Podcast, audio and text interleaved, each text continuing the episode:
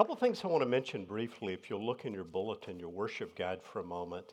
Uh, under the youth category, we have something coming up a week from Wednesday that our student ministry calls a parent lab. Drew Hill will be here, who is especially gifted in uh, equipping parents about issues teenagers are, are, facing, especially with technology. I would encourage you, uh, parents of future teens, present teens, or those who teach or involved with teens in any way, to be here for that. And then on Christmas Eve, note our service times: three, 4:30, and 8 p.m. We have discovered these afternoon times are particularly popular, so I have two of those this year. And uh, what a great time of year to invite a guest. Perhaps as, as, as good a time of year as any, including Easter, to invite a guest who does not normally attend church. So I hope you'll consider that on Christmas Eve. I want to say thank you to all those of you who helped with Operation Christmas Child. Over 4,700 shoe boxes uh, came through here um, week before last, and you guys volunteered. Thank you to Ken and Denise Jones and the many volunteers who packed these boxes that came from other churches and our church. You did a phenomenal job, and thank you for that. Now, how many of you felt like you ate too much food uh, on Thanksgiving Day? Anybody felt like you really overindulged and will repent of the sin of gluttony before we take communion this morning? I want to try to make you feel just a little bit better by telling you about a man who, uh, who set out to uh, pass a test at a Bangkok uh, restaurant called Chris's Steak and Burgers. Um, they issued a challenge to anyone who could eat their 13 pound all beef burger smothered in fried onion rings and loaded with mayonnaise. Comes in at 10,000 calories, but if you can eat it in nine minutes, you get the reward of 10,000 baht. Now, 10,000 baht in US dollars is only 300 bucks, so not that great of a deal. But uh, the, the, the, gentleman who tried said, um, You know, I may eat a hamburger again at some point in life, but it will be quite a few years. Hopefully, he didn't overindulge like that. I want to let you know that we will celebrate the Lord's Supper communion this morning, and um, after we celebrate the Lord's Supper, it's our custom to pray for you. If you've come here today and something is weighing on you, you have a need for yourself or a family member, just know that we're here to pray with you and for you at the tables in front or in back later this morning. So be thinking about that as we continue. Well, today is the first day of the Advent season. If you're not familiar with the term Advent, it has to do with the coming of Jesus, from a Latin word to come. The Christian church has typically celebrated the coming of Jesus, the Advent season, four Sundays prior to Christmas Eve. And this year, we're celebrating Advent with the theme of shadows, shadows of one to come.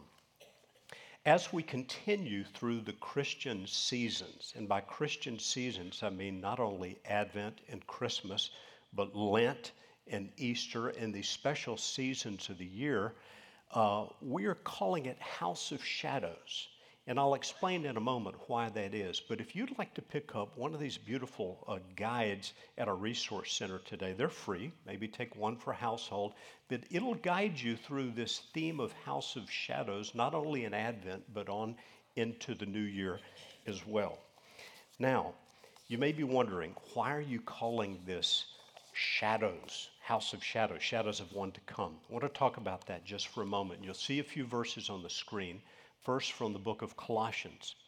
The Apostle Paul, in writing to the church at Colossae, said to them, uh, Let no one pass judgment on you in questions of food and drink or with regard to a festival or a new moon or a Sabbath, some of these being Old Testament ceremonial worship observations these, he writes, are a shadow, a shadow of the things to come, but the substance belongs to Christ. They're shadows. The writer of Hebrews, writing to the church there, was talking about priests in the Old Testament um, forms of worship who offered gifts, sacrifices according to the law, the Old Testament law, sacrificial laws. Writer goes on to say, they, these priests, serve a copy and shadow of the heavenly things. These Old Testament sacrifices brought to the altar, brought to the tabernacle, to the temple, they're a shadow pointing forward to something. I think we could define the word shadow as it's used here in these verses as a foreshadowing or the indication of a future event, looking forward to something. So much of the Old Testament points to the coming of Jesus Christ. After Jesus was crucified, raised from the dead, he appeared on the road to Emmaus and began a conversation with two of his followers, but they did not recognize him at the time. And they began talking to him about the events that had recently occurred in Jerusalem the crucifixion of Christ, and now the rumored resurrection of Christ. And then he says to them, O foolish ones, and slow to believe all that the prophets have written. Was it not necessary for the Christ to suffer and enter into his glory? And beginning with Moses and all the prophets, he interpreted to them in all the scriptures the things concerning himself. If there is one conversation in, in the history of humanity I would love to have heard, it would have been that conversation. Jesus interpreting to them from Moses, and when, when you see the word Moses in the New Testament, typically refers to the law, the books that, that are credited to Moses Genesis, Exodus, Leviticus, Numbers, Deuteronomy, and all the prophets, the things concerning himself. There are many shadows of the coming of Jesus in the Old Testament. And this morning, we're going to look at the very first shadow the promised offspring. The first shadow in Scripture immediately follows the first sin. In the book of Genesis, chapter 1, and if you've never read the book of Genesis, I'd urge you to, to read it, particularly this month during Advent. In Genesis chapter 1, we have the record of God creating all that exists. In the beginning, God created the heavens and the earth. In Genesis chapter 2, we have the account of Adam and Eve in the Garden of Eden. And God has created this beautiful place for them to live, and these beautiful trees and this fruit. And He gives one command.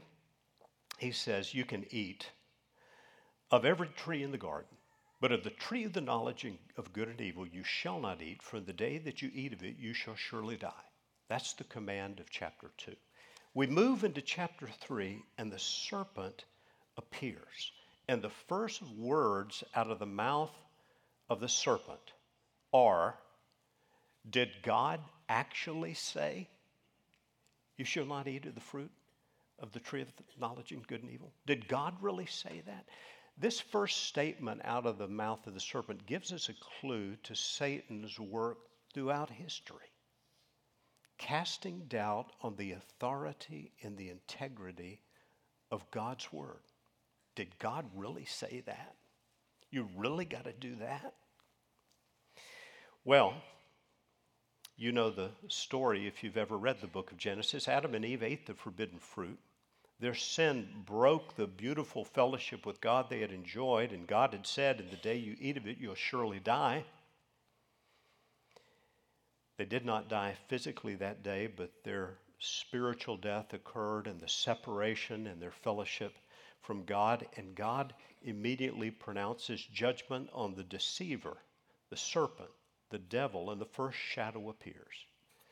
And the first foreshadowing, I think, is this the offspring or the seed of the woman becomes a foreshadowing of the coming of Jesus.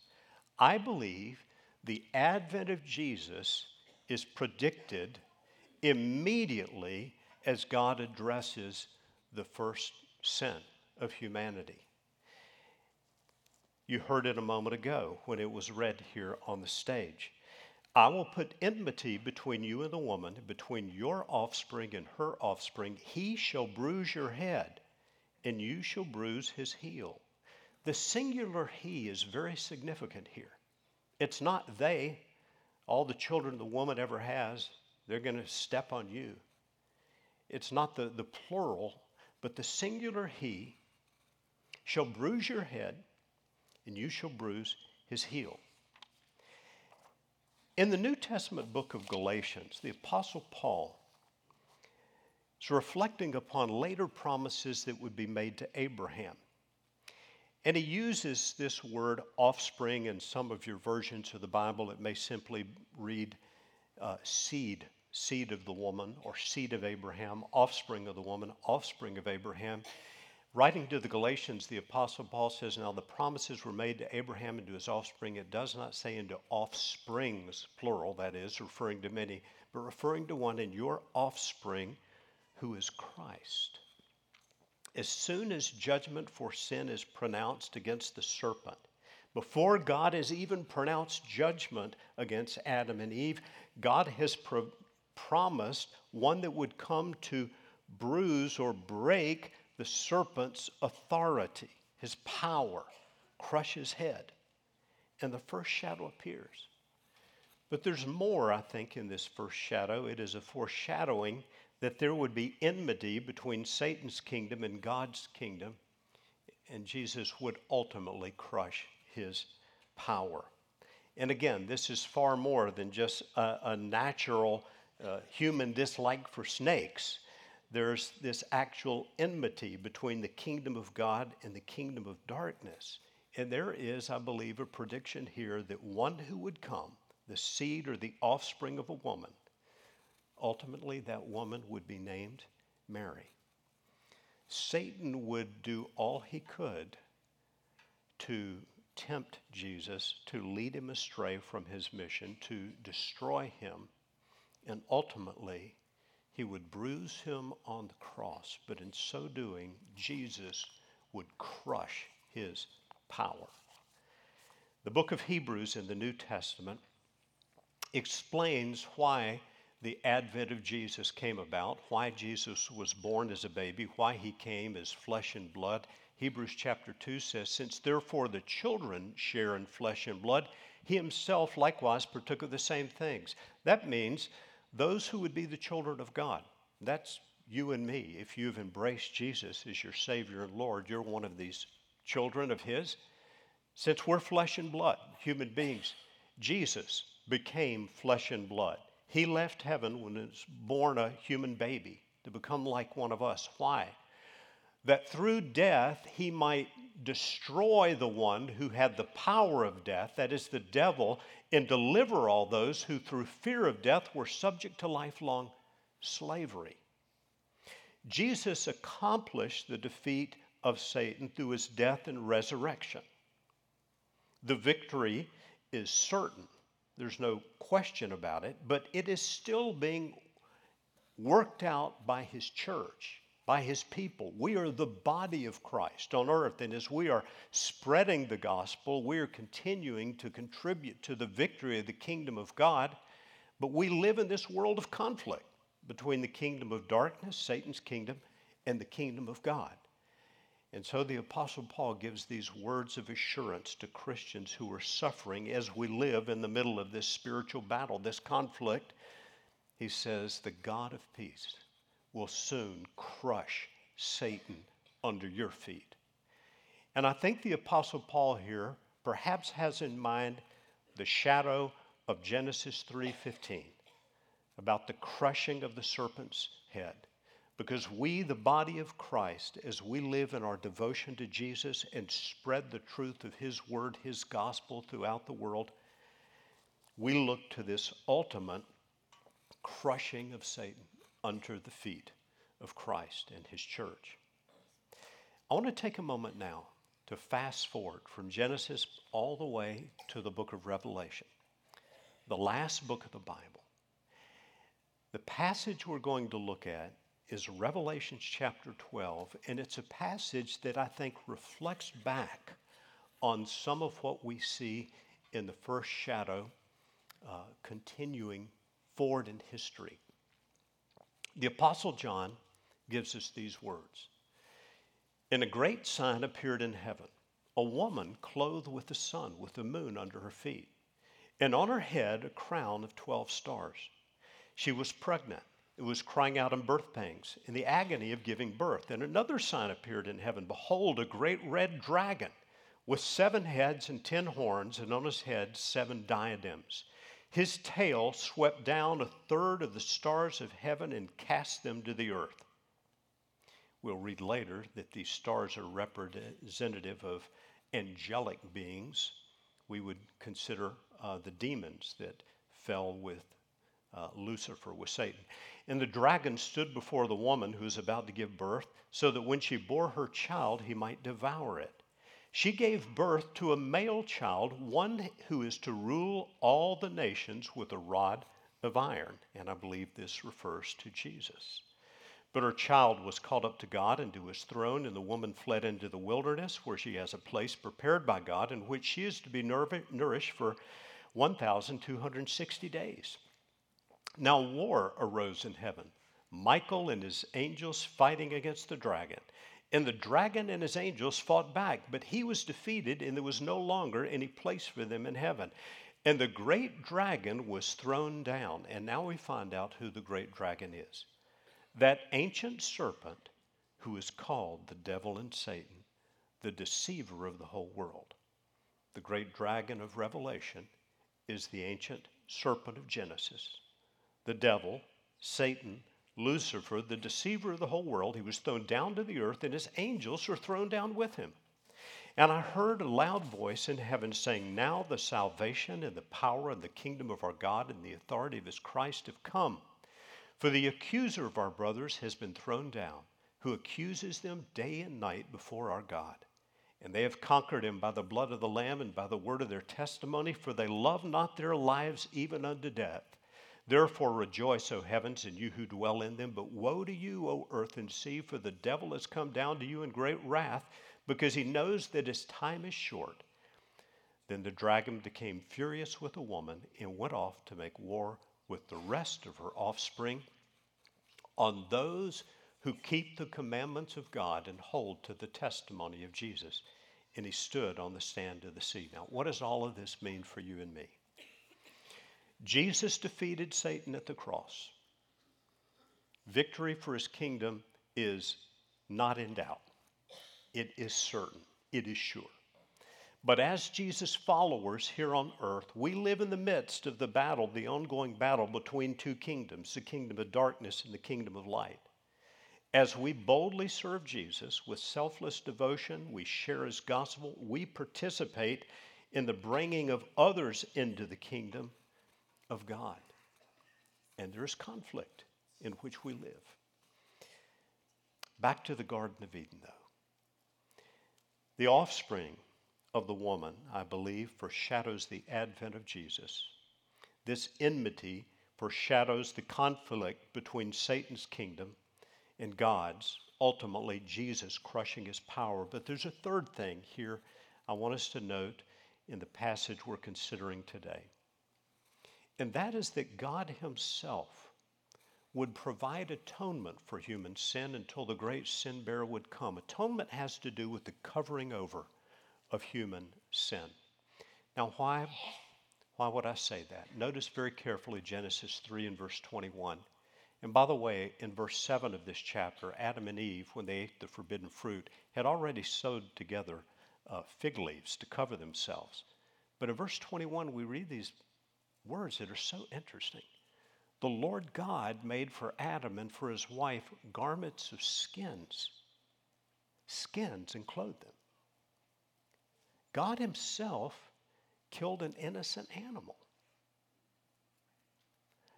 God shed the blood of an animal. This is, I believe, the first example in Scripture of substitution. That is, God in His mercy, not requiring the life of a human for our sin, but allowing the judgment to fall upon a sacrifice. Throughout the Old Testament, we will see sacrificial laws. They seem unusual to our eyes when we read these people being called to offer sacrifices of a lamb or of a ram, shedding of the blood of this animal. The book of Leviticus is all about these sacrifices. It points out to us the awesome holiness of God and the need for a covering for human sin. And Leviticus 17:11 reads, "For the life of the flesh is in the blood, and I've given it for you on the altar to make atonement for your souls. For it is the blood that makes atonement by the life. These sacrifices pointed ahead to something, or rather to someone, the seed of the woman, the offspring, who would one day fulfill the words of Scripture that he would be the Lamb of God slain for the sins of the world. Jesus on the cross, when he shed his blood, became the last ever sacrifice for sin. He bore our judgment in his body on the cross, on the tree. He redeemed us by his blood. It was a covering for our sin. So central is this to the ministry of Jesus, so central to his advent and his coming to earth as a child that he would ultimately take our place on the cross as the great substitute where he would bear our sin, bear our judgment forever, so that we could stand before God, cleansed, forgiven, and call God our Father in heaven. So central is this to his mission that he has given us a way to always reflect upon it deeply when we come together in worship. And it's by celebrating what we call the Lord's Supper or communion. You see the tables here uh, with the bread and the juice. In a moment, we will uh, pass those to you. But first, I want to read the words of the Apostle Paul about the significance of this holy thing we're about to do. The Apostle Paul writes, For I received from the Lord what I also delivered to you, that the Lord Jesus, on the night when he was betrayed, took bread, and when he had given thanks, he broke it and said, This is my body, which is for you. Do this in remembrance of me. In the same way, also, he took the cup after supper, saying, This cup is a new covenant in my blood. Do this as often as you drink it in remembrance of me. For as often as you eat this bread and drink the cup, you proclaim the Lord's death until he comes. And then he gives some words of warning. Whoever therefore eats the bread or drinks the cup of the Lord in an unworthy manner will be guilty concerning the body and blood of the Lord. Let a person examine himself then, and so eat of the bread and drink of the cup. I think that means we, we must take this quite seriously it's not some mere religious ritual that we go to because we're in a Christian church, but it's saying if we choose to take of the bread and drink the cup, that yes, by faith I have personally received the benefits of Jesus when he gave his body on the cross and shed his blood for the remission of my sins. He is my Savior, He is my Lord. And if you are uncertain about that today, what better time to become certain than when celebrating the Lord's Supper. If you are prepared to turn from sin and your control over your own life and bow the knee to Jesus as your Savior and your Lord. And so, I'll invite you to pray with me about that uh, now. I'd also like to take a few moments of silence for, for each of us to just uh, let the Lord speak to us. If there's some sin we need to confess, some person we need to forgive, and then uh, I'll give instructions about how communion will be served. So, would you join me as we pray?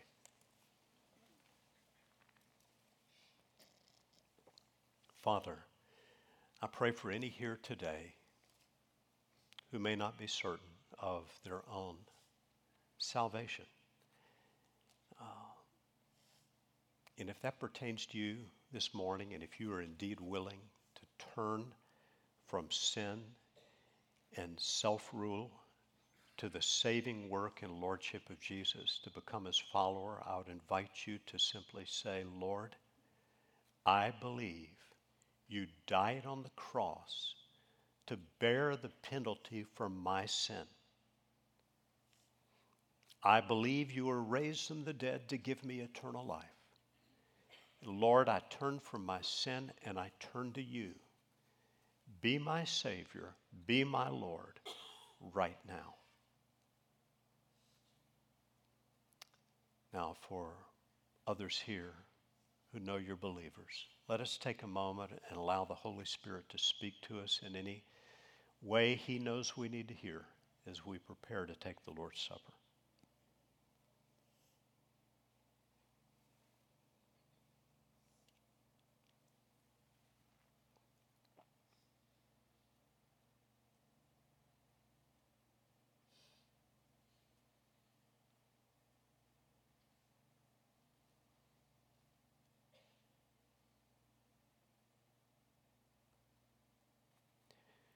Lord, we remember your promise. You said if we, if we confess our sins, he is faithful and just to forgive us our sins and to cleanse us from all unrighteousness. As we partake of communion now, would you bring your power in our midst, Lord? Would you enable the one who has difficulty forgiving someone else to forgive them today by your grace and power? Would you bring healing to the soul of that one who is in pain or the body of that one who is hurting?